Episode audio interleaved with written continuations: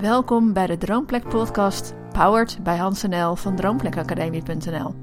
Met verdiepende verhalen en gesprekken van en voor mensen die een bijzondere gastenplek willen creëren of deze droom leven. Wil jij zelf ook een succesvolle B&B, vakantiewoningen, camping of hotel? Kijk dan even op onze website droomplekacademie.nl voor waardevolle tips. Heel veel plezier met luisteren.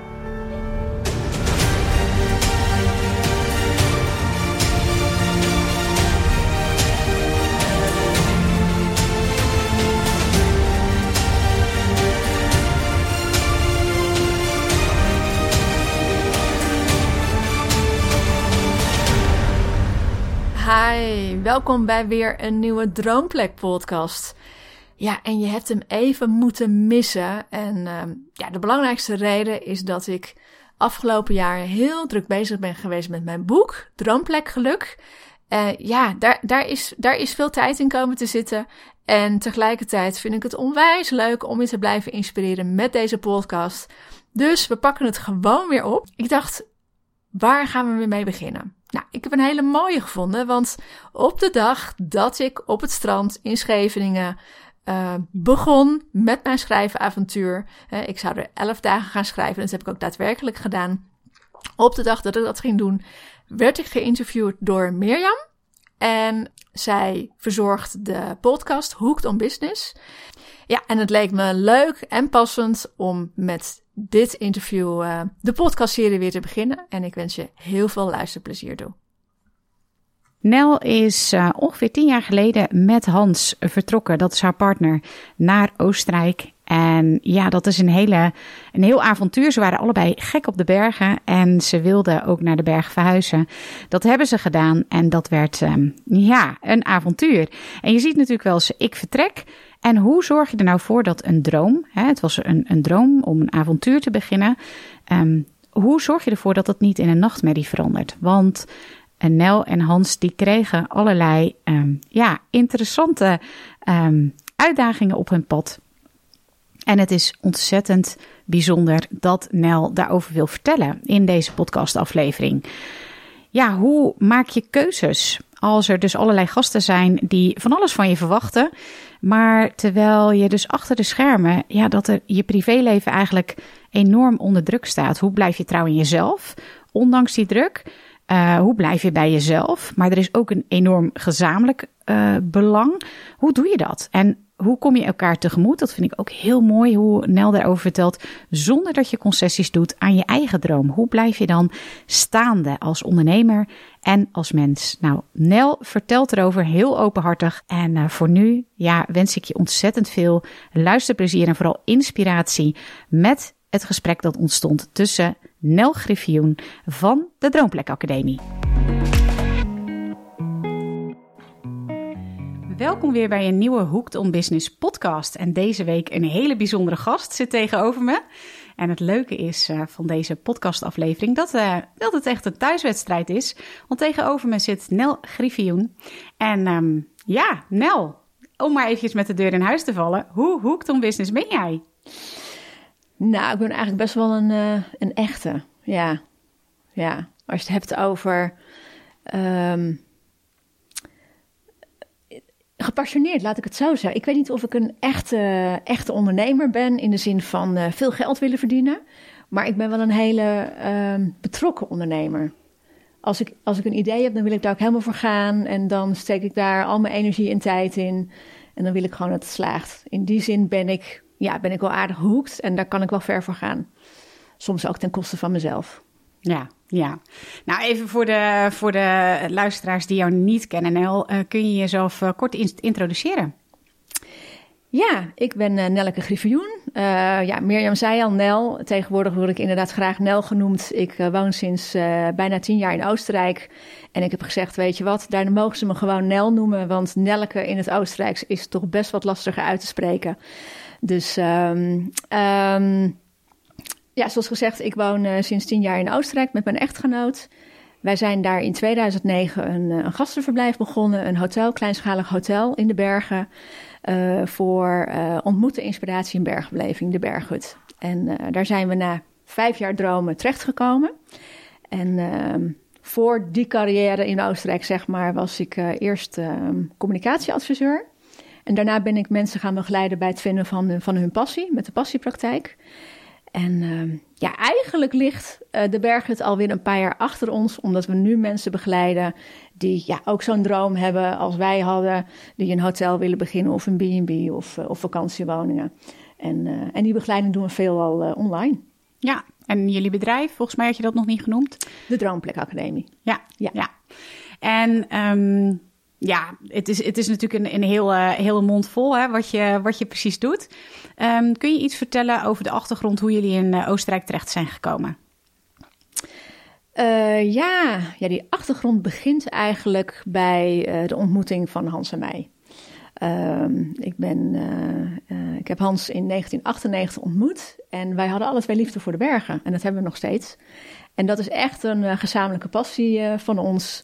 Hij, uh, hij ging graag in de zomer. Ik ben op mijn elfde hooked on uh, mountains uh, geworden toen ik voor het eerst op wintersport ging. Ja, en sindsdien zijn we eigenlijk altijd samen naar de bergen gegaan. En um, om vaker in de bergen te kunnen zijn, hebben we in 2003 een vakantiewoning daar gekocht. Ja, en toen dachten we, goh, kunnen we niet nog vaker in de bergen zijn? En toen zijn we op het idee gekomen om, ja, om ook een gaaf concept in de bergen neer te zetten, zodat we er eigenlijk permanent kunnen zijn. Ja, dat klinkt als best wel een stap. Jij was toen wel ondernemer, maar Hans was uh, op dat moment geen ondernemer, volgens mij. Klopt dat? Klopt, ja. Hoe is dat proces gegaan? Um, poeh, ja, hoe is dat proces gegaan? Um, ja, het begon eigenlijk gewoon heel praktisch tijdens een wandeling in de bergen. Dat we dachten, oh wat gaaf als we niet vaker in de bergen zouden kunnen zijn. En toen zijn we gedurende al die wandelingen zijn we een concept gaan uitdenken. En um, ja, toen ben ik ook op internet naar huizen gaan kijken. En uh, ja, ik denk dat we het allemaal wel leuk vinden om naar huizen te kijken op internet. En toen is eigenlijk zo dat idee concreter geworden. Um, na elke vakantie was het, uh, was het hot, was het, uh, was het gevoel heel dichtbij. Nou ja, na een paar weken zakt dat ook weer een beetje af. Maar toch, ja, toch bleef hij warm. En toen hebben we op een gegeven moment toch de stap gezet. Uh, hij is gekomen en gegaan. Ondertussen hebben we ook onze, onze oudste zoon uh, gekregen. Um, op een gegeven moment hebben we gezegd: Weet je, we gaan het gewoon verder onderzoeken. We gaan het gewoon verder onderzoeken. En als het er niet is, dan moeten we gewoon het idee achter ons laten. Want anders blijft het maar een droom. En ja, die, die niet in vervulling gaat. Dus um, toen zijn we op een gegeven moment. We keken eigenlijk in, in Zwitserland en, uh, en Frankrijk. Op een gegeven moment hebben we de switch naar Oostenrijk gemaakt, omdat het daar toch wat betaalbaarder was. Toen zijn we op inspiratietocht gegaan in Oostenrijk. Um, zwanger van onze jongste 23 weken, onze oudste op de rug van Ibon, van, uh, van Hans. Uh, gingen we de eerste, eerste locatie bekijken die we op het oog hadden, puur ter oriëntatie. En uh, toen bleek dat het te zijn. En we dachten eerst van, joh, dit wordt het niet, want we moeten vast uh, uh, over, drie, over drie maanden verhuizen, maar dat hoefde niet. Dus um, we hadden een jaar de tijd en toen hadden we zoiets van, als dit het niet is, dan moeten we gewoon de droom in de la leggen, moeten we het plan in de la leggen en dan doen we die la niet meer open. Maar uiteindelijk hebben we dus de stap gezet. En je was toen op dat moment hoogzwanger, klopt dat? Ja, ja, 23 weken was ik toen zwanger, ja. Hoe ja. maak je dan het besluit om zo'n ja, om zo'n belangrijk besluit te nemen? Hoe doe je dat? Uh, ja, ik vind dat zo lastig om uit te leggen hoe ik besluiten neem. Hoe neem ik besluiten? The mountains were calling. Dat is denk ik wat het was. Ik, ik hoefde er niet eens echt een besluit over te nemen. Het was, het was gewoon, uh, ja, die droom was zo sterk. Het avontuur was ook zo sterk. En ik ben gewoon niet zo heel erg goed in het laten bestaan van dromen, zeg maar. Ik moet ze realiseren. Ja, ja, en mensen zeggen wel eens van, joh, maar vonden mensen het dan niet moeilijk dat je wegging? Ja, binnen mijn familie was bekend dat we van de bergen hielden. En uh, mijn moeder zei alleen maar, god, dan heb ik nog weer een nieuw vakantieadresje. Dus ik, ik ja, gevoel, bergen, ik, ik weet het niet. Ik, ik heb daar niet echt een, een stappenplan voor. En was Hans op dat moment nog in uh, loondienst? Ja, Hans was in loondienst. Ja. En hoe, hoe was dat voor hem om dat besluit te nemen? Is toch een behoorlijk bepalend besluit, zeg maar. Ja, voor hem was het wel wat lastiger. Ja, uh, om zijn baan los te laten, om vrienden achter te laten. Um, ja, zijn familie was wat minder een, een berggeoriënteerde familie. Dus dat, ja, dat vond hij wel wat lastiger. En voor hem was het ook echt het, het, het achterlaten van zijn carrière. Want zijn uh, carrièrepad was al redelijk uitgestippeld. Over een paar jaar zou hij nog weer een stap uh, omhoog maken uh, in zijn bedrijf. Um, dus dat, ja, dat was wel lastig. En, en voor Hans was um, een, een, lastig aspect van die droom... was voor hem het, het financiële aspect. Om echt ook los te laten wat we hadden. De zekerheid los te laten. En erop te vertrouwen dat we voldoende geld zouden kunnen verdienen... om daar rond te komen. Ja. Zijn grootste angst was om te moeten gaan werken in de plaatselijke steengroeven van het dal waar we woonden. Ja, dat was echt zijn grootste angst. En als hij het daar nu nog over heeft, dan zegt hij: Ik voel, ik voel die angst nog steeds, die ik, die ik toen voelde. Ja. Wauw. Wauw. En heeft hij dat kunnen loslaten? Hoe is hij daarmee omgegaan? Beetje gek om over Hans te praten, hij is er niet bij. Maar ja, misschien kun je daar iets over zeggen. Ja, het is toch wel echt onze gezamenlijke droom ook geweest. We hebben ook echt, uh, ja, de hobbels hebben we ook samen genomen. Dus ik, ja, het is voor mij ook niet heel raar dat je dat vraagt. Nou, de eerste paar jaar heeft hij het heel moeilijk gehad. Heeft het heel moeilijk gehad. Um, in de zin dat hij een gevierd manager was. En nu was hij ja, in zijn ogen maar een pensioenhouder. Um, met ook de angst dat hij niet genoeg geld zou verdienen. Ja, dat vond hij heel erg moeilijk. En um, daar heeft hij ook wel hulp voor gezocht. Ja. En ik kan me voorstellen dat er heel veel ondernemers zijn die dit horen, die dit herkennen. Um, ja, wat, wat, hoe, ja, hoe heeft hij dat, daar toch een, een transfer in kunnen maken? Um, ja, hij heeft daar wel hulp ook in gezocht. Um, wat denk ik het allerbelangrijkste is geweest, is dat het eigenlijk gewoon heel goed ging met het bedrijf. Dat is denk ik wel. Het, het, er was bewijs, zeg maar, dat het, dat het liep, dat er behoefte was. En ja, we hadden ook gewoon een steengoed concept. Alleen dat moet zich natuurlijk in de praktijk wel eerst uitwijzen. En dat heeft zich ook uitgewezen. En dat is voor hem denk ik wel uh, heel belangrijk geweest dat dat, dat dat zich liet zien. En ja, hij is dan wat meer van de cijfers. Hij kon ook letterlijk voor zich zien ja, dat die cijfers, uh, dat het goed ging met de cijfers en met de boekingen. Ja. ja. Ja. Dus uh, hoe kun je iets meer vertellen over? Hè, je zei van nou, we hebben onze droom waargemaakt. Um, en hoe heb je dat opgebouwd? Waren jullie van tevoren al heel erg mee bezig? En wat hebben jullie op dat moment uh, gekocht? En jullie hebben een pand gekocht. Was het, kun je daar iets meer over vertellen? Even ook voor het beeld van de luisteraar. Ja, ja, ja want ik maak nu hele grote sprong ja. hoor.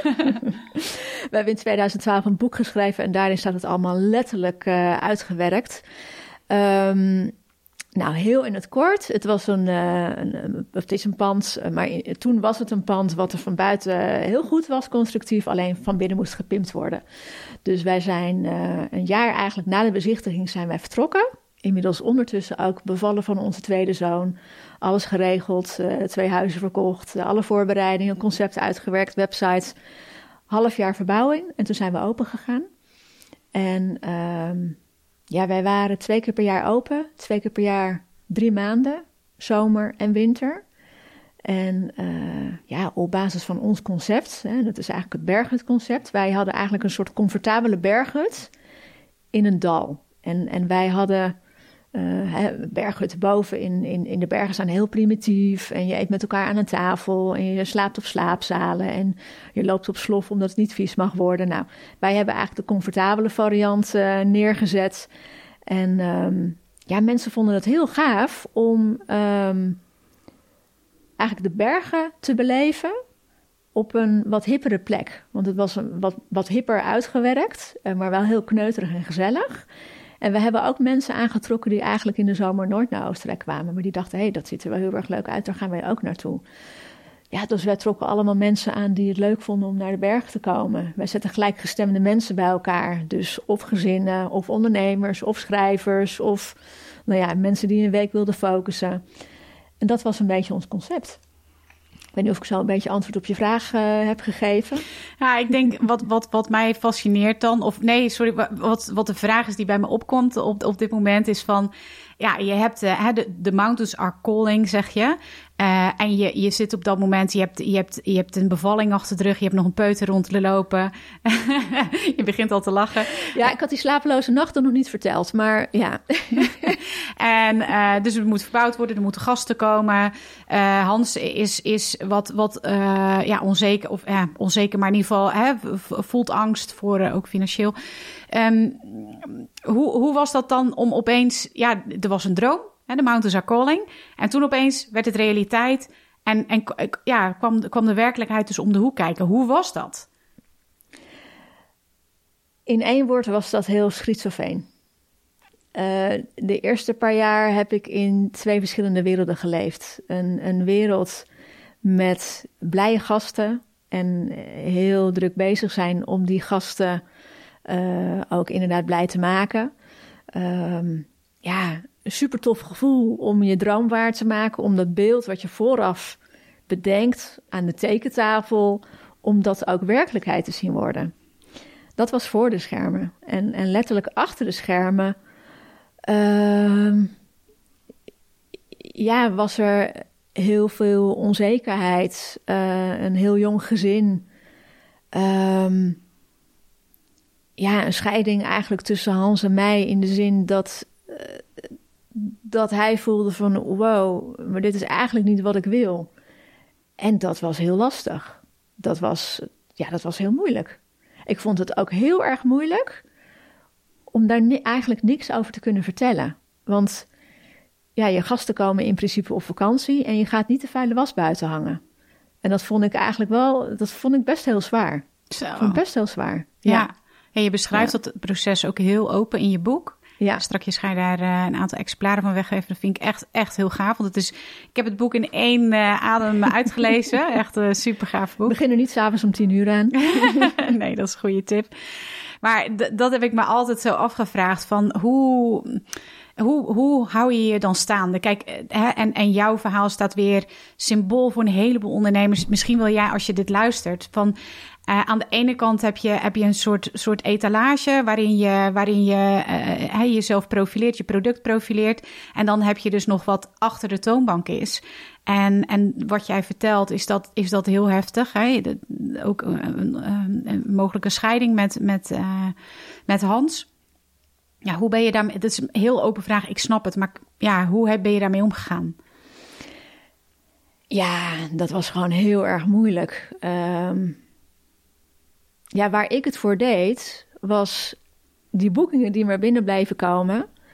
En dan ervoor zorgen om die mensen een fijne tijd te bezorgen en daar mijn voldoening uit te halen. Die waardering en uh, de mooie plek kunnen delen. Ja, dat, dat is waar ik mijn voldoening uit haalde. Maar goed, ik wist natuurlijk ook wel dat dat in feite een stuk buitenkant was. En, en die gasten gaan weer weg, weet je. Die maken geen deel uit van mijn permanente leven. En dat, dat doet het gezin wel. Um, dus ja, ik heb daar op een gegeven moment wel voor een hele moeilijke keuze gestaan. En um, ja, ik, ik, heb, ik, heb, ik heb toen op een gegeven moment gezegd tegen Hans van... Um, ja, ik, ik, wil, ik wil nu echt dat je gaat uitzoeken voor jezelf wat dit is. En uh, jezelf onder de loep nemen. Ja, want anders kunnen we gewoon niet zo verder gaan. En daar is hij heel erg van geschrokken. Maar dat dwong hem wel om heel goed na te denken over wat hij eigenlijk wilde. Want dit was het niet. Um, ja, hij kon ook heel goed schoppen naar alles, uh, van alles. Maar uh, ja, wat was zijn rol daar dan in? En wat wilde hij daar dan in? En toen heeft hij op een gegeven moment gezegd van... Um, nou, ik trek me gewoon heel eventjes... Ik ga me gewoon even terugtrekken uit het bedrijf in grote, in grote delen. Ik, ik ga me richten op het gezin achter de schermen. Ik zou dan, um, ik zou dan vooral voor de schermen gaan doen. En toen zijn we er eigenlijk op uitgekomen dat Hans een paar delen, een paar delen echt vast zou overnemen. Dus het stuk uh, introductie met gasten. Hij zou met gasten de berg ingaan en de afrekening. En dat, er waren wat vaste onderdelen die hij zou doen. En toen is het eigenlijk wel, toen heeft hij daar wel zeg maar uh, zijn plek in kunnen vinden. En uh, wat hij ontzettend leuk vond, was ehm, de reuring van gasten. Dat vond hij heel leuk. En dat mist hij nu soms ook wel eens. Dat hij niet even naar de stoelbank kan gaan om een kopje koffie te pakken en even een babbeltje te maken. Ja. En eh, daar hebben we toen een modus in gevonden. Ja, en we hadden op plan B staan dat we na drie jaar weer terug zouden gaan. En ik had zoiets joh, ik wil het, ik wil het niet, maar we, doen, we zijn met z'n allen gekomen, we gaan ook met z'n allen terug. En dat was eigenlijk ook het moment dat Hans op een gegeven moment zei, ja, maar voor mij hoeft het eigenlijk niet, ik hoef niet meer terug. En toen zijn we gebleven. Hing het eigenlijk van Hans af op dat moment of jullie zouden blijven, ja of nee? Ja, wat mij betreft wel. Hm. Ja, ja. Ja, wij waren toch belangrijker uiteindelijk dan de rest. Ja. Hoe gaaf het bedrijf ook was, maar ja, het was niet de bedoeling dat het, ja, dat het inderdaad tot een scheiding zou leiden. Dat, was, dat, dat mocht niet de bedoeling zijn van, uh, van dit avontuur. Nee. En heeft dat ook uh, ervoor gezorgd dat jullie toen uiteindelijk zijn gaan kiezen voor een ander, uh, ja, voor een ander bedrijf, voor een ander verdienmodel ook, maar voor een andere keuze, voor andere keuzes. Hè? Jullie zijn toen van uh, de Berghut naar de Droomplek Academie gegaan. Hoe is die switch zo gekomen? Ja, dat is een interessante. Die komt voornamelijk uit mijn koker. Um, Hans had eigenlijk zijn vorm wel gevonden. Um, een redelijk vrije rol. Hè. Ik bedoel, hij deed heel veel achter de schermen. Hij deed het financiële stuk en uh, ook stuk in het onderhoud. Uh, met betrekking tot operationele zaken in de berghut. Met het team aansturen en alles wat er moest gebeuren, deed ik dat. Eigenlijk zou Hans in eerste instantie uh, het team gaan aansturen. Want ja, hij was manager geweest, dus dat zou hij doen. Maar ja, mensen aansturen in een hotel is toch echt wat anders dan hoger opgeleide managers aansturen, die dan weer uh, ICT'ers aansturen. Dus dat werd hem niet helemaal, maar ik voelde me daar wel verantwoordelijk voor, zeg maar. Dus ik ben toen het aansturen gaan doen. Maar dat is nooit mijn passie geweest. Is niet mijn zoon of genius, ook niet mijn zoon of excellence. Um, het zit er nog een beetje onder. En op een gegeven moment voelde ik, en het was de herfst van 2014, van nou ja, als ik, ja, als ik dit nog langer ga doen, dan, dan slaat de balans door naar de verkeerde kant in de droom. Uh, dus dan heb ik tegen Hans gezegd: ik, ik wil echt gaan kijken hoe het weer een droom gaat worden waar we alle twee heel blij van worden. Ja, en ik vond het heel lastig. Uh, want het ging heel goed met de berghut en de gasten waren heel blij, maar bij mij was de balans de verkeerde kant op geslagen. Interessant, want uit het boek had ik eigenlijk ook wel begrepen dat um, Hans op een gegeven moment ik weet niet of hij dat letterlijk gezegd heeft, maar in ieder geval was dat mijn interpretatie. Dus het kan zijn dat het helemaal niet klopt. Maar dat Hans op een gegeven moment zoiets had van: dit is een droom waar ik in terecht ben gekomen, maar het is niet mijn droom. Dat ging toen nog over, uh, over de bergen. Klopt dat of heb ik dat toch verkeerd ja, eruit gehaald? Nee, dat, dat, dat, dat heb je er wel goed uitgehaald hoor. En hij heeft op een gegeven moment zijn modus daarin gevonden. Ah, Door okay. met de gasten de berg in te gaan, uh, door. Um, uh, het financiële stuk op zich te pakken door uh, uh, de introductiesessie te doen met gasten die we hadden en voor de groep te staan. dus, dus dat was de verdeling die wij gemaakt hadden. En daar, dat was wel echt, nou, dat vond hij leuk. Dat vond hij leuk. Um, maar hij heeft daar toen een hele duidelijke keuze gemaakt van dit doe ik wel en dat doe ik niet.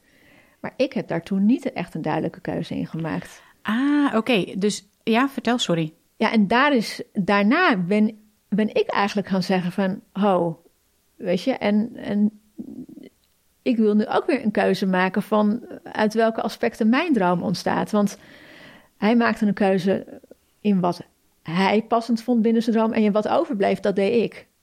En daar zat niet alles in waar ik energie van kreeg.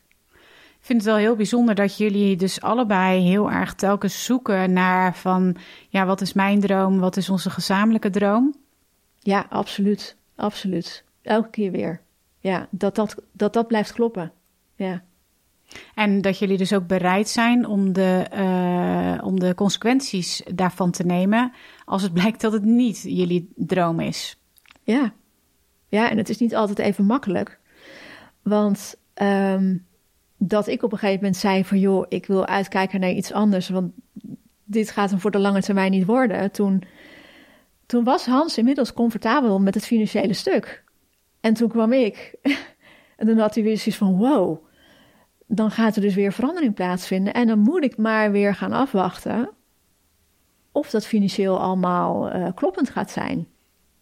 Dus dat, werd, dat stuk werd bij hem weer getriggerd. Dus dat bracht ook weer een soort spanningsveld met zich mee. Hoe ben jij daar op dat moment mee omgegaan? Uh, waar precies mee omgegaan? Nou, dat, dat, dat, ja, ja. Um, ja, eigenlijk hebben we dat heel erg ook wel samen uh, aangepakt. Zo van, joh, hoe kunnen we die overgang wat soepel laten verlopen, zeg maar. Niet radicaal, we stoppen nu en dan gaan we, gaan we beginnen. Wij konden sowieso niet radicaal het roer omgooien. Uh, we zijn in, in de herfst van 2014 op het idee gekomen om wat anders te gaan doen. Zijn ook vrij snel op het idee gekomen van de Droomplek Academie. En onze laatste winter was in de winter van 2016. Dus daar zit, daar zit echt wel, uh, daar zitten nog drie seizoenen tussen. Maar dat komt omdat onze schoolvakanties uh, vaak een jaar van tevoren uh, vol zaten. Dus wij konden, wij konden niet een radicale beslissing nemen. En dat was aan de andere kant ook fijn, want daardoor zijn we ons bedrijf gaan opzetten. Hebben we in 2016 nog een winter gedraaid, waardoor we een soort basis hadden voor dat jaar. En zijn we direct na die winter zijn we onze online training voor mensen met een vertrekdroom zijn we gaan lanceren. Ja. En zo hebben we dat eigenlijk ja, financieel uh, ja, ik wil zeggen, proberen te dekken. Maar je weet natuurlijk nooit van tevoren als je zo'n nieuw bedrijf lanceert of dat succesvol gaat zijn. Nee. Maar dat ging goed. Ja, ja, precies. Want dat vind ik ook het bijzondere aan jouw verhaal of aan jullie verhaal. Uh, want er was, uh, er was dus best wel wat angst en dat kan ik me ook helemaal voorstellen. Dat, dat hey, je, je maakt zo'n keuze en uh, dan is er gewoon, hey, je, je zegt een vaste baan op. En ja, dat er dan angst is over hoe gaat het allemaal lukken. Maar ja, je zegt eigenlijk vanaf het begin, we wisten, we moeten die verbouwing moet gewoon klaar zijn. Want dan staan de gasten op de stoep. Um, maar dat betekent dus ook dat jullie bedrijf heel succesvol was. Nou, dat beschrijf je ook in, uh, in het boek. Wat maakte dat jullie bedrijf meteen vanaf het begin zo succesvol was? Um, even kijken. Ja, dat begint sowieso met een concept. We hebben gewoon een idee bedacht wat heel erg bij ons past. En daar zijn we mensen ook bij gaan betrekken. En dat zijn we blijven doen. En we gingen met kerst open. En kerst en oud en nieuw was gewoon meteen al vol. En dan maak je natuurlijk een, meteen een hele goede slag hè, met je inkomsten. Ja, ik snap het, maar je gaat er nu heel snel overheen. Ik ben toch heel benieuwd, want er zijn vast heel veel B&B's en campings en weet ik veel wat.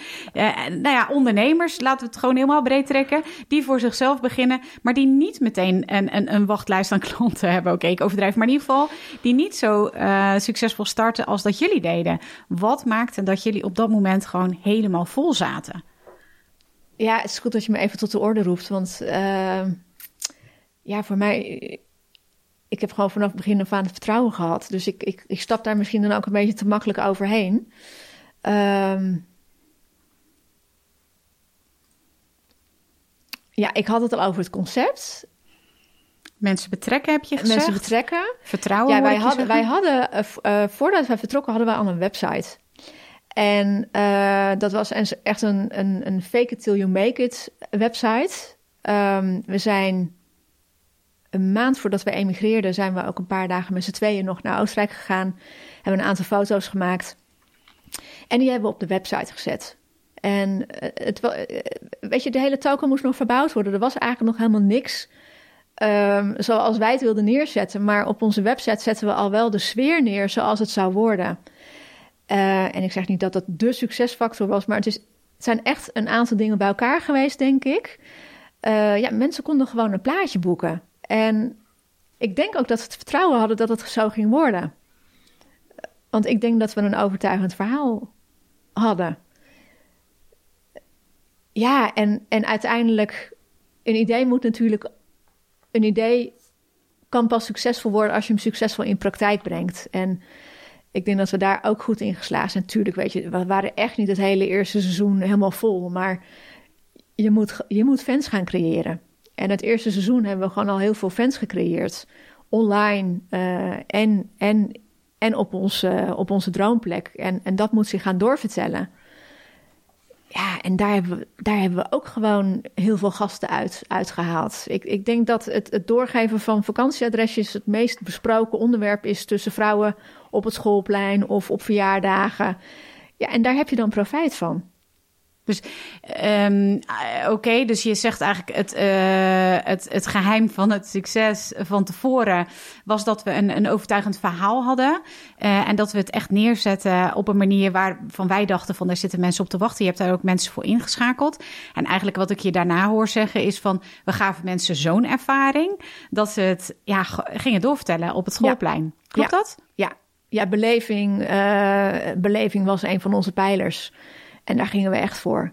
En, um, en wat denk ik misschien ook wel meegeholpen heeft, is dat we in Oostenrijk zaten. En in Oostenrijk was in de zomer echt niet zo'n hippe plek voor gezinnen. En, en, en de echte leuke plekjes, er komen er gelukkig wel steeds meer, maar die waren echt dun bezaaid. Dus als je met je gezin naar Oostenrijk wilde, um, ja, dan kwamen mensen ook wel bij ons terecht. Omdat het. Uh, ja, dat was gewoon een soort nieuwe vorm vakantie vieren. En in de winter was het ook zo, best wel uniek. Dat hoor ik eigenlijk nog steeds wel. In, Frankrijk kun je heel vaak in de zomer aan lange tafels eten. En uh, dat uh, de gezelligheid van een uh, table d'hôte, niet elke avond, maar het met elkaar, zeg maar. En dat zetten wij ook neer in de berghut. En dat was, dat heb je in Oostenrijk niet zo. En zeker niet in de winter. Dus wij zetten eigenlijk een beetje het, het, het, het vakantiegevoel wat mensen graag in de, in de zomer hebben, zetten wij ook voort in de winter. kleinschalig, uh, s'avonds met elkaar eten een paar keer per week en uh, een speelruimte erbij. Uh, wij ontvingen meer dan alleen maar gezinnen, maar voor gezinnen was dat, dat was echt een succesconcept. Ja. Wat wilde je meegeven aan de gasten? Wat vond je daar zo belangrijk in? Um, ja, ook echt die drie pijlers die wij, die wij hadden. Ontmoeten, inspiratie en bergbeleving. Mm Het feit mhm. dat mensen elkaar konden ontmoeten, maar het hoefde niet. We hadden een gezamenlijke eetruimte beneden, maar je kon ook, het hoefde niet. Je kon ook gewoon een boekje gaan zitten lezen. Het was ongedwongen. Uh, de inspiratie. Wij, wij merkten gewoon dat doordat mensen op onze plek kwamen, werden ze al geïnspireerd. Ze hoefden ons niet eens te spreken, maar gewoon door het feit dat wij deze droom gerealiseerd hadden, ja, dat was al inspirerend voor mensen.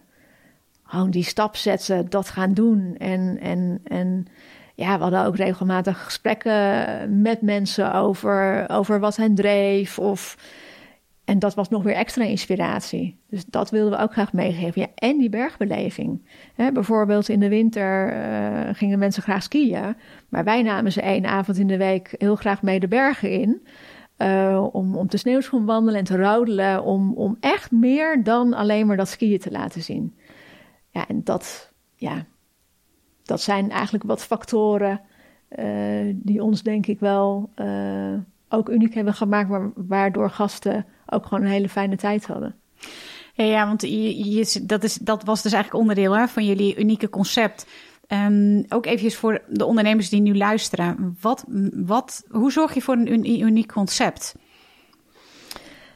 Um, ja, daar hebben wij een eigen definitie van. Hè. Ik weet niet of daar, een, uh, of daar wetenschappelijk onderzoek uh, ergens uh, over gedaan is. Maar ja, hoe wij het zien is dat iedereen is een uniek mens. En iedereen heeft unieke kwaliteiten. En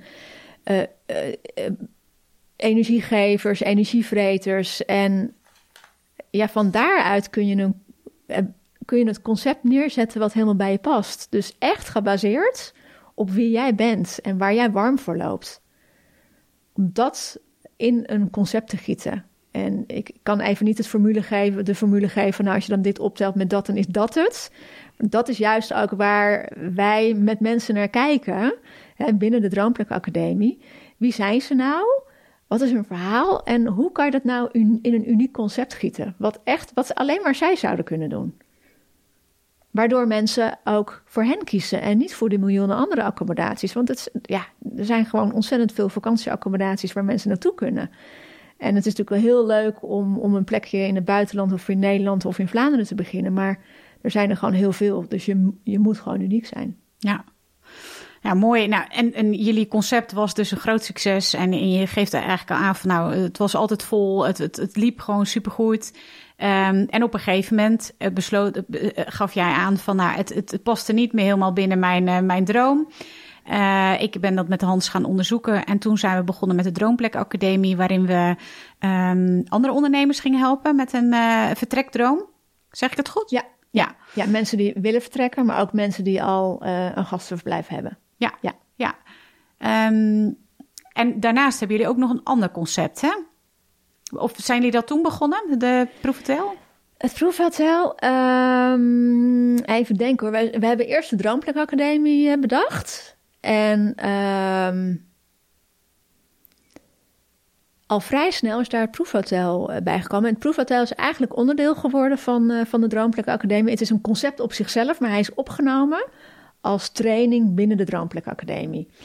En um, dat was in de winter van 2015. De Droomplek Academie hadden we bedacht in, in de herfst van 2014. Dit was uh, de winter van 2015. En um, ja, op een of andere manier hadden we één avond de gelegenheid in een gastenweek om even samen uit eten te gaan.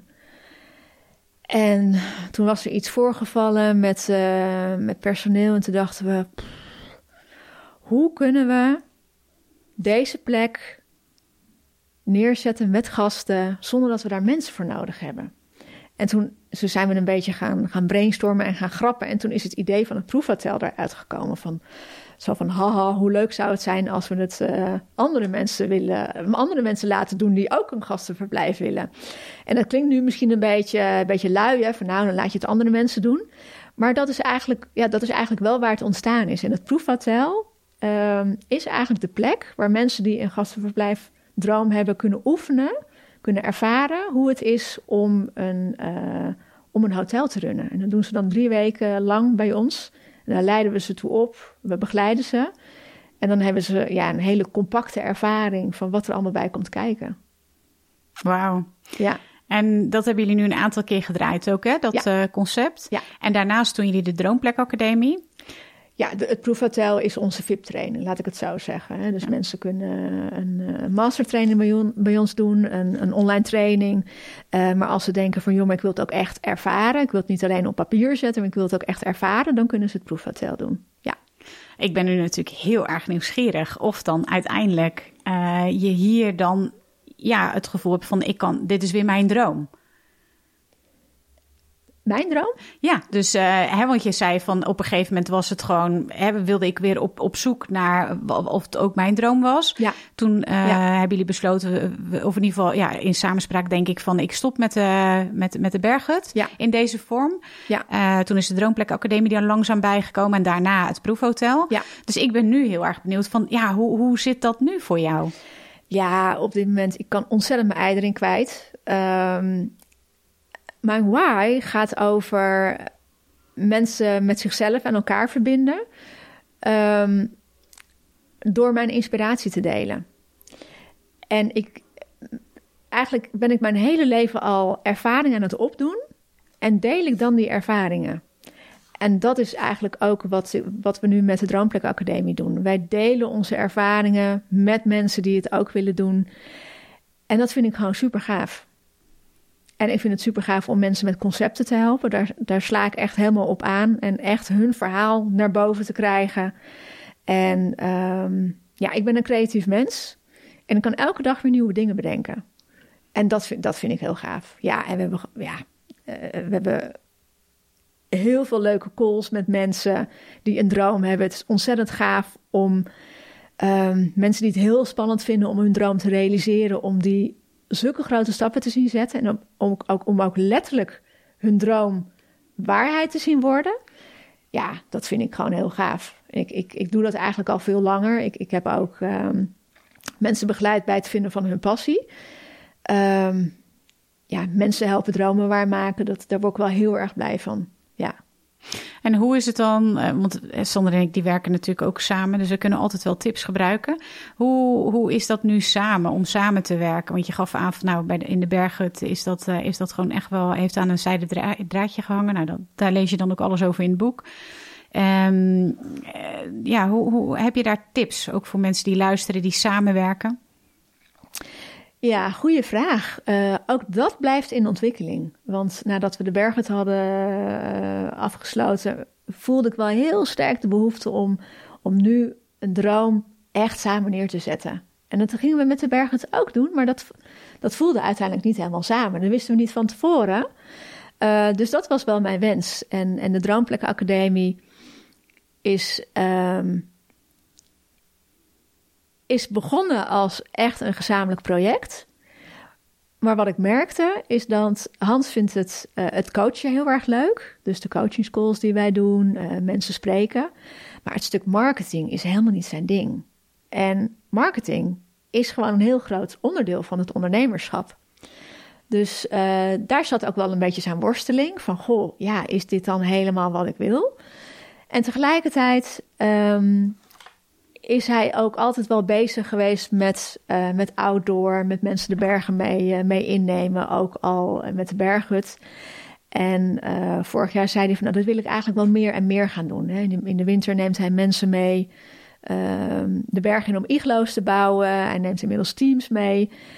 En ik denk, nou ja, waar we het eerder ook over hadden, door elke keer te kijken van wat drijft ons, zitten we alle twee nog op het goede pad, blijft, dan blijft het ook goed gaan in de samenwerking. Als wij, zeg maar, gekunsteld um, willen gaan samenwerken, dan werkt het niet. We zijn alle twee verschillend, dus, dus iedereen moet, ieder moet zijn eigen kwaliteiten kwijt kunnen. En dat is eigenlijk de tip die ik ook zou willen geven. Um, omdat als je een droom hebt, om dat eerst echt vanuit jezelf te gaan benaderen. En als je dus met een partner wil gaan samenwerken, om daarna pas die dromen naast elkaar te gaan leggen. En, en dat, daar trainen we onze klanten ook in. Om niet een soort gezamenlijke droom, meteen een gezamenlijke droom neer te zetten, maar eerst echt te kijken, wat wil ik nou? Want anders is de kans gewoon heel groot dat je concessies doet. En dat je, dat je weg, wegdrijft van jezelf. En daarnaast is het ook gewoon heel belangrijk om je eigen ritme te volgen. Ik, ik, ik ben iemand, ik kan gewoon doorgaan. Uh, ik ben heel gedreven. Uh, maar als wij, onze kinderen gaan om kwart over zeven naar school. Uh, als Hans om half zeven, om half acht begint. En, en we hebben s'avonds ook nog een call. Dan moet hij echt niet de hele dag werken. Dan heeft hij het gewoon nodig om tussendoor te sporten.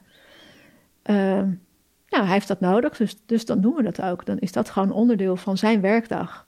Dus echt je eigen, je eigen ritme, je eigen bioritme in het samenwerken um, op elkaar afstemmen. Nou ja, op elkaar afstemmen, je snapt wel wat ik bedoel, denk ik. Je moet je gewoon je eigen bioritme vinden en op die manier gaan samenwerken. Want als je te veel op elkaar gaat aanpassen, dan, dan word je nooit alle twee heel erg gelukkig. Wauw, ja. Terwijl ik denk, als je het een willekeurig iemand zou vragen, dan zou die zeggen: ja, samenwerken betekent toch ook wel concessies doen. Maar jij zegt eigenlijk: moet je dus niet doen. Ja, weet je, er zijn altijd dingen die bij ondernemen horen die niet zo leuk zijn. Ja. Ja. En dan zou ik kunnen zeggen: nou, Hans, je vindt dat niet zo leuk, dan doe ik dat wel. Maar dan neem ik het op mijn schouder. Mhm. Dus je moet wel alle twee het besef hebben dat het niet 100% altijd leuk is. Dat er ook dingen moeten gebeuren die minder leuk zijn. Maar dat je dat in ieder geval verdeelt. Dat je daar ook ver naar elkaar toe bent. Uh, maar dat je ook wel kijkt van, joh, als er te veel dingen zijn die we niet leuk vinden, hoe kunnen we dat dan anders doen? Hoe kunnen we dat anders vormgeven? Ja. Misschien kan het, uh, kan het weg, of misschien kan iemand anders het doen. Misschien kunnen we het makkelijker maken op een andere manier. Ja, want jullie hebben natuurlijk flink wat personeel ook gehad. Uh, heeft de revue gepasseerd in de Berghut. Um, hoe doen jullie dat nu? Hebben jullie ook zaken die jullie uitbesteden? Uh, nou, vrijwel niet eigenlijk. Nee. want qua personeel ben ik dan nog wel heel erg benieuwd. Hè? De Berghut, je zei al van nou, uh, aansturen is niet mijn ding. Nee. Um, ja, hoe, hoe, wat voor tips zou je daarin geven als het gaat over personeel? Ja, ik denk dat je dat alleen maar moet doen als je dat heel erg leuk vindt. Wij werkten, wij hadden uh, twee keer per seizoen vier, vijf mensen. En die werkte ik ook allemaal in. Uh, ja, ik vond dat heel erg intensief. Als je dat leuk vindt, ja, weet je, lekker blijven doen. Um, ik denk vooral dat je daarin ook je hart moet gaan volgen. Ik heb heel lang gedacht van, oh, en, uh, nou, volgend seizoen ga ik dat anders doen, dan ga ik dat anders doen. En dan, oh, dan gaat het misschien nog beter werken. Dus ik heb heel lang die drive gehad om het uh, te verbeteren. Te verbeteren, te verbeteren, te verbeteren. Ontwikkeling zit echt in mij. En op een gegeven moment dacht ik van, joh, Nel, het is gewoon niet jouw ding. Het is niet waar jij uh, van bruist. Niet waar jij, het is, ja ik heb andere dingen waar ik goed in ben. Nou, wat heerlijk dat je dat nu allemaal niet meer hebt. ik vind het heerlijk om uh, lekker creatief in mijn eigen bubbel te zitten en samen te werken met Hans en uh, klanten te helpen. Ja, heerlijk. En tuurlijk, weet je, um, misschien zouden we wel wat dingen kunnen uitbesteden, maar het, het is goed zoals het is. uitbesteden is ook niet altijd de heilige graal. En dan kies ik er soms voor om dan iets meer zelf te doen. En de andere kant van het gedoe minder te managen, zeg maar. Zal niet, uh, ja, niet van iedere coach de tip zijn misschien. Ik denk dat jij misschien ook vaker zal zeggen, joh, moet je het allemaal wel zelf doen. Maar dat is waar we nu even voor gekozen hebben. En het kan over een half jaar weer anders zijn. Hè? Wij leven heel erg uh, in het moment wat passend voelt. Ja. Mooi. Als je terugkijkt, hè, want het was in 2009 dat jullie begonnen, als ik het goed heb uh, herinnerd. Ja. Uh, ja. ja. Het is nu 2019, tien jaar ondernemerschap. Als je nu terugkijkt, wat zijn dan de belangrijkste lessen? Um, toen ik naar Oostenrijk verhuisde, was mijn levensmotto: doe de dingen waar je hart van gaat zingen. En die is geworden: volg je hart en neem de hobbels. Want je hobbels horen er gewoon bij, daar moet je doorheen. Um, je kan wel zeggen, doe alleen maar de dingen waar je blij van wordt. Maar je groeit pas echt um, als je ook jezelf durft aan te kijken. Als je dingen durft te doen die spannend zijn, die niet helemaal binnen je comfortzone liggen. Um, ja, daar leer je echt van. En dat klinkt misschien een beetje tegenstrijdig met wat ik net zei, hè, van uh, uh, ja, we hebben nu geen personeel meer, we hebben het nu zo en uh, ik doe nu alles wat ik leuk vind. Tuurlijk kom ik daar ook dingen in tegen. Tuurlijk, maar die gaan we niet uit de weg. Dus wij zijn als mens ontzettend gegroeid. En ja, wij hebben tien jaar een live trainings, live persoonlijke ontwikkelingstraining gehad waar je u tegen zegt. Ja. Dus um, ja, ga moeilijk, vermijd moeilijke dingen niet. Als ze, in, in, als ze in, in het verlengde van je droom liggen. Want je moet er echt doorheen om je droom ook te kunnen realiseren. Het is wel een beetje voor de hand liggende vraag, maar uh, als je dan nu terugkijkt, had je dan die hobbels willen missen? Ik zou het niet over willen doen. Als ik, als ik toen had geweten waar we nu allemaal doorheen moesten, had ik niet gezegd van, uh, oh wauw, geef maar, leuk. Maar dat is volgens mij het idee van het leven, dat je dingen meemaakt die je van tevoren niet weet. En um, ja, dat het één grote ontdekkingsreis is. Dus ik, ik heb er absoluut geen spijt van. Maar ik zou het niet opnieuw, uh, opnieuw uh, willen aangaan, denk ik. Nee. Nee. Nee, daar was het wel een beetje heftig voor. Ja, nou inderdaad. Ja. Maar ja, dit, is gewoon, dit is gewoon, je leven is uiteindelijk één grote ontdekkingsreis in mijn ogen. En uh, ja, dat zou ik ook iedereen willen. Dat, dat is eigenlijk ook nog een leerles. Uh, zie het gewoon als een ontdekkingsreis, het ondernemerschap ook. En het gaat niet altijd, het, het gaat niet altijd over geld. Uh, weet je, uiteindelijk gaat het over je eigen ontwikkeling in mijn optiek. Als mens. Mooi. Heel mooi. En als je, hè, want dat is het terugkijken op tien jaar uh, ondernemerschap. Als je vooruit gaat kijken, uh, ben je over tien jaar nog ondernemer? Ja, ik ga niet met een loondienst. Ik heb een paar weken geleden een droom gehad. Dat ik aan het solliciteren was bij een bedrijf. En ik, ik voelde aan alles dat het niet klopt. En toen ik wakker werd, snapte ik ook wel waarom. Om, omdat ik gewoon niet meer in loondienst ga. Ja, dus dat is duidelijk. Je gaat niet meer in loondienst. Ik ga niet meer in loondienst. En als je dan uh, over tien jaar terugkijkt, wat heb je dan uh, gedaan? Ja, ik heb geen idee. Ik heb geen idee. Maar we doen ontzettend gave dingen in de bergen. En uh, over tien jaar wonen wij denk ik nog steeds in de bergen. En dan zijn we vast dingen aan het doen die we nu nog niet bedacht hebben. Uh, en voorlopig uh, kan ik mijn ei in de Droomplek Academie. Hans gaat met mensen de berg in. We hebben ook nog uh, Hutstocht met kinderen, e-books die we faciliteren. Ja, we bedenken altijd wel weer wat nieuws. Dus ik heb er alle vertrouwen in dat dat, dat dat blijft, dat er nieuwe dingen op ons pad komen. Geen idee. Je hebt onlangs wel een hele mooie, heb je net verteld, een hele mooie droom in vervulling laten gaan.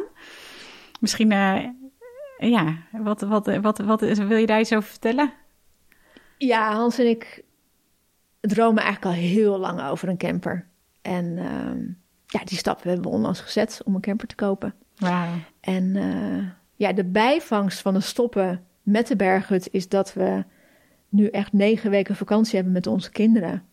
Uh, wat ons heel veel waard is. En uh, ja, de komende jaren dat ze nog thuis zijn, willen we er echt volop van genieten. Dus uh, we gaan lekker met ze, met ze ook trekken.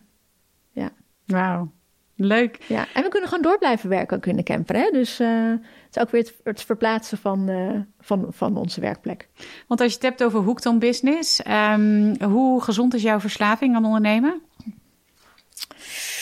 Nou, wat ik in het begin ook zei, ik moet af en toe wel wat beter op mezelf letten. En uh, ik vertelde jou ook al eerder, ik, ik ben langzaamaan een beetje verslaafd geworden aan het uurtje voordat iedereen opstaat. En dat is bij ons om half zeven. Dat uurtje waarin ik heerlijk ongestoord kan werken. Dat doe ik denk ik echt twee keer zoveel dan normaal. En um, ja, dat past gewoon niet altijd in het ritme wat we ook hebben met uh, coaching schools, met klanten s'avonds tot, tot half, half tien, tien uur, uh, webinars en dat soort dingen. Um, dus daarin moet ik mezelf wel bewaken, hè, dat ik dat niet te vaak doe. Uh, dat ik ook goed op mezelf pas. En verder is er gewoon heel veel gezonde creativiteit waarin mensen me soms niet altijd bij kunnen houden.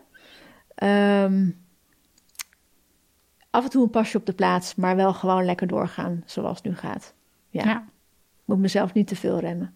Nee. Mooi. Nou ja, oké. mooi, mooi.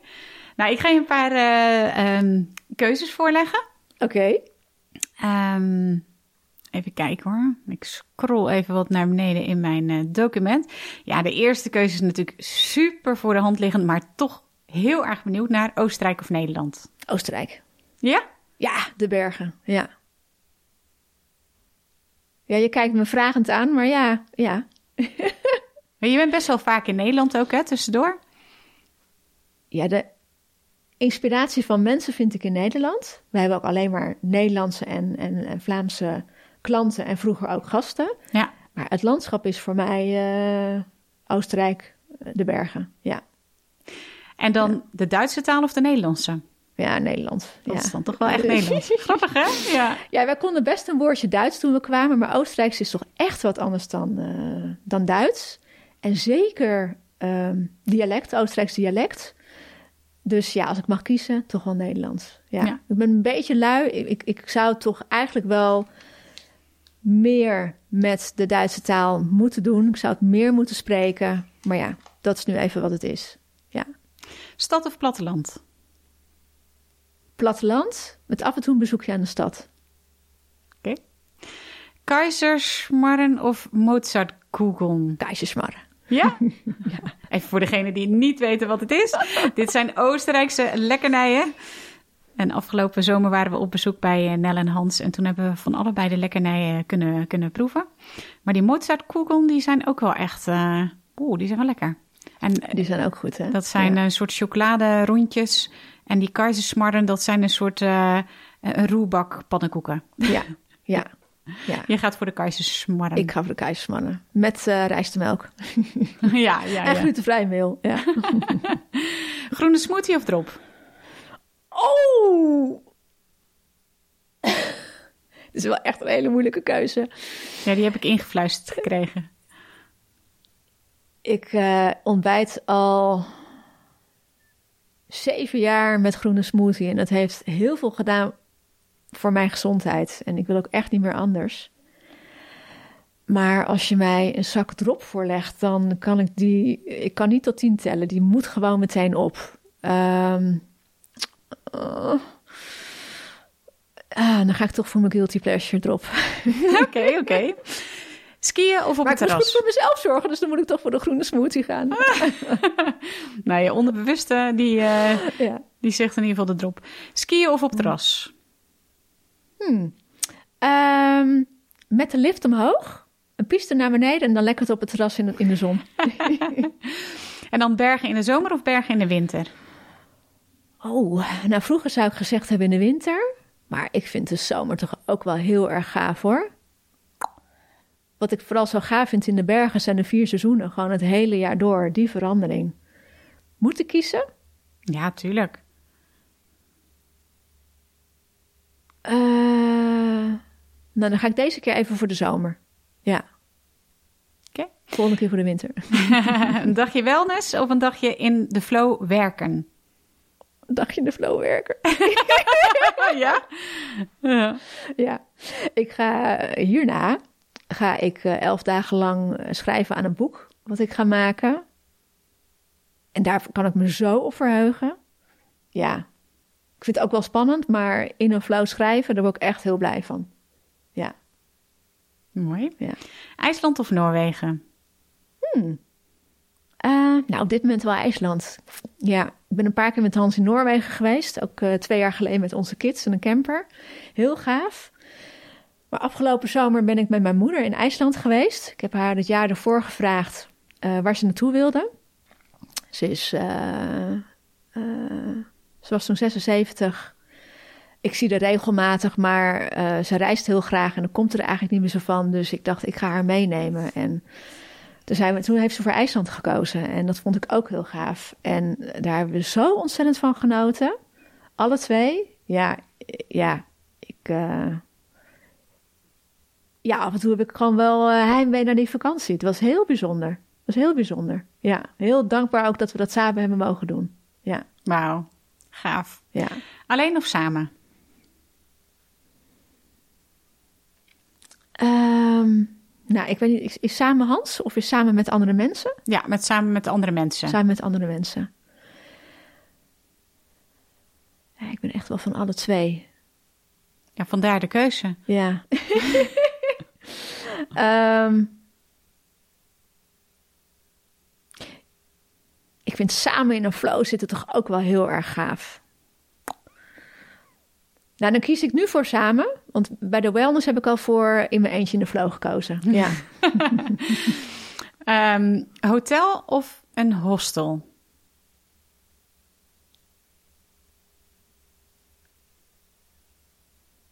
Ja, de berg, het was eigenlijk een beetje een, een hostel.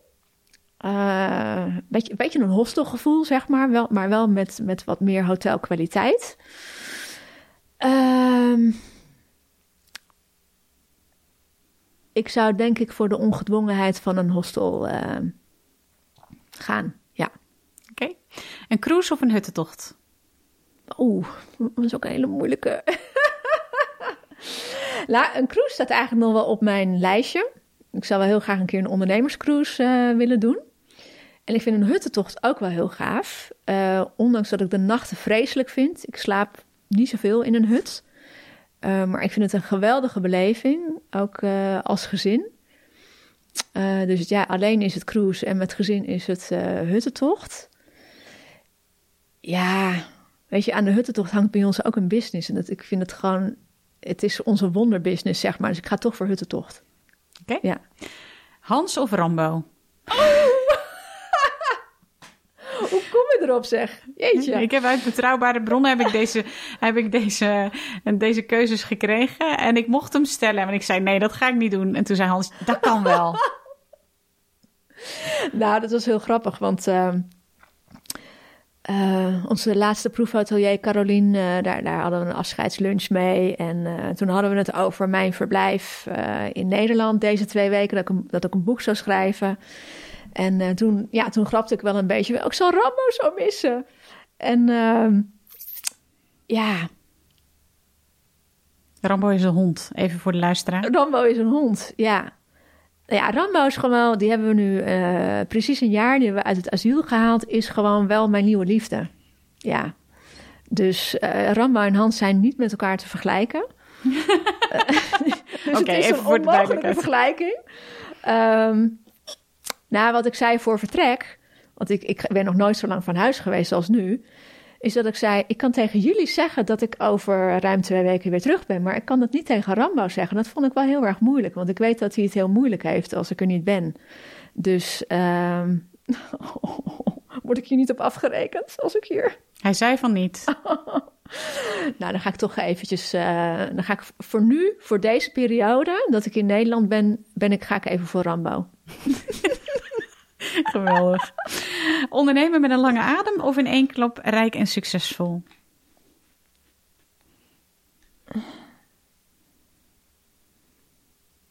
Ja, voor mij, voor mij is ondernemen persoonlijke ontwikkeling en persoonlijke voldoening. Um, ik denk dat ik uh, in één klap succesvol niet zo goed zou handelen. Zeg maar, als mens. Um, wat was die andere ook weer? In één klap, uh, dus uh, een lange adem. Ondernemen met lange adem. Ja, dan ga ik wel voor de diesel. Ja, maar de, het is niet, voor mij is dat niet uh, heel lang de moeite doen om te komen waar je wil zijn. Maar ja, voor mij gaat het veel meer om gave dingen ondernemen. Ondernemen in, in, in dingen waar je blij van wordt. Wat helpt jou dan om die lange adem vol te houden? Ja, een doel voor ogen hebben. Ja, een doel voor ogen hebben. Gave dingen kunnen doen, ontwikkelen, nieuwe droompjes binnen je grote droom. Zoals nu dat boek is een, is een mini-droompje binnen die droom. Um, ja. Ah, ondernemen vanuit inspiratie is toch wel echt mijn ding. Ja. Ja, ja. mooi. Ja. Ja, mooi. Want die eh, persoonlijke ontwikkeling, uh, hoe zoek je dat op? Wat, wat doe je daaraan om, om je persoonlijk te ontwikkelen? Nou, ik, ik, ik ga van een, als, als voorbeeld, uh, komend najaar ga ik, ga ik mijn boek uh, lanceren. En ja, dan stel ik me zo voor dat ik dan op een podiumpje sta. En ik vind het doodeng om op een podium te staan. Vind ik echt doodeng. Um, wij, geven zelf, wij doen zelf ook podcasts, met mensen interviewen. En uh, vond ik in het begin ook spannend. Dit vind ik eigenlijk ook hartstikke spannend om te doen. Uh, dus, dus zeg maar mezelf echt laten zien, letterlijk laten zien, zeg maar, vind ik lastig, ook op een video. Um, maar ik had wel zoiets van ja, maar aan die boekdroom zit wel dat stuk vast. Hè, die hobbel die ik moet nemen om, om ook dat boek te gaan lanceren. Ik kan het natuurlijk wel achter de schermen doen. Maar nee, dan denk ik van nee, Nel, ga dan ook een podium pakken. En uh, dat, dat vertelde ik ook aan uh, vrienden van ons die er met de auto nieuw waren. Van ja, ik wil dit jaar daar wel aan werken. Zichtbaarder worden. Ja, en prompt word ik begin januari gebeld uh, door, uh, door Radio 1 om iets te vertellen over de sneeuwsituatie in Oostenrijk. Uh, of ik over een, half, uh, over een half uur in de uitzending wilde. En toen dacht ik, uh, mijn, mijn, mijn, nou ja, mijn eerste gevoel zei: Oh, ik ga de telefoon doorgeven aan Hans. ik ga dat niet doen. En toen dacht ik: Nee, Nel, jij wil het podium pakken. Dan moet je ook nu het lef hebben om op de radio te komen. Ja, en ik vind dat doodeng, maar ik heb het wel gedaan. En in, in die week kregen we ook een artikel op RTL Z over het proefhotel. En naar aanleiding daarvan belde een week later 3FM. Of ik in een middagprogramma van, nou, ik moet eerlijk zeggen, ik weet de naam niet eens meer, want ja, wij luisteren geen Nederlandse radio, maar in, in, in de middagshow op 3FM, of ik iets wilde vertellen over het proefhotel. Ja hoor, uh, ik zei ja, maar ik doe van binnen. Ja, dat vind ik ontzettend spannend en ik heb het toch gedaan. En dat is voor mij een manier om mezelf te ontwikkelen. Dus een droom hebben en daarbinnen stappen zetten die ik lastig vind. Dat is, dat is hoe ik het doe eigenlijk. Mooi. Dus voel je angst en, en doe het toch. En neem die hobbel. Mooi. Maar weet wel waar je het voor doet. Hè? Ik bedoel, je hoeft, niet, je hoeft niet in het luchtledig iets te gaan doen wat je spannend vindt. Het moet, wel, ja, moet voor mij wel een, een, een doel hebben, zeg ja. maar. En goed voelen waarvoor je het eigenlijk doet. Precies. Ja. ja.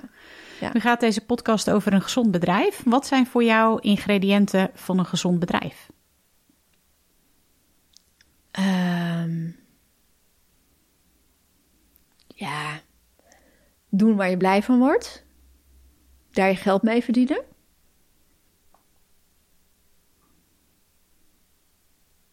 Ja, en ook mensen blij maken met wat je doet. Mensen helpen daarin. Dat zijn voor mij wel... Uh, de ingrediënten voor een gezond bedrijf. ook in combinatie met, met andere dingen die je belangrijk vindt.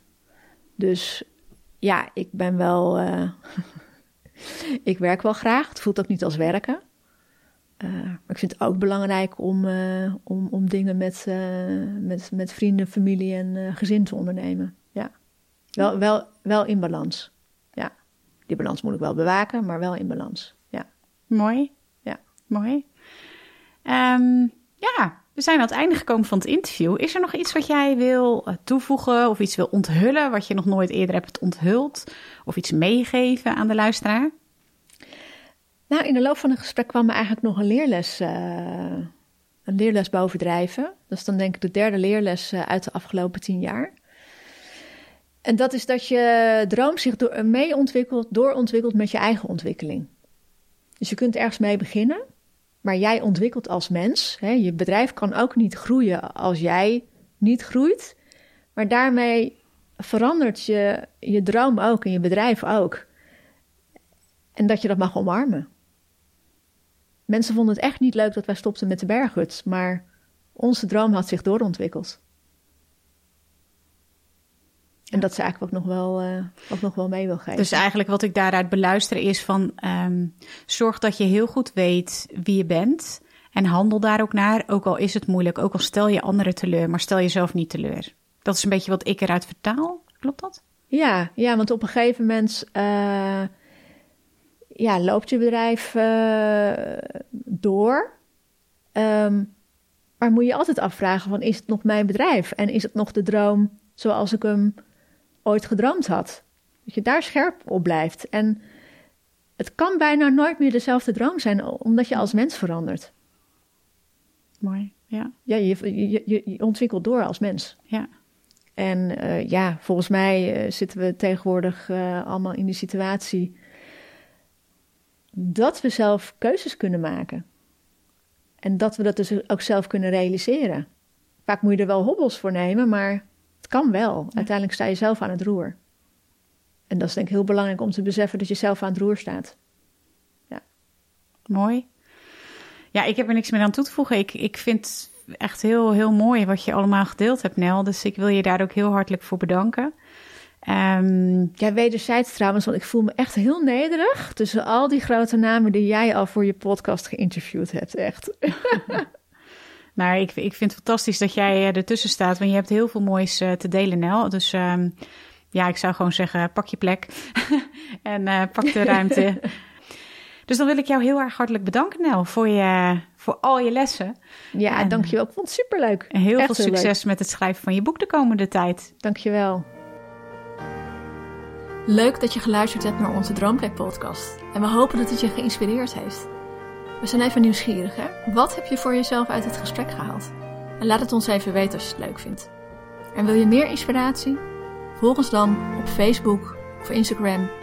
Of geef je op voor onze volgende gratis live online training via droomplekacademie.nl/gratis.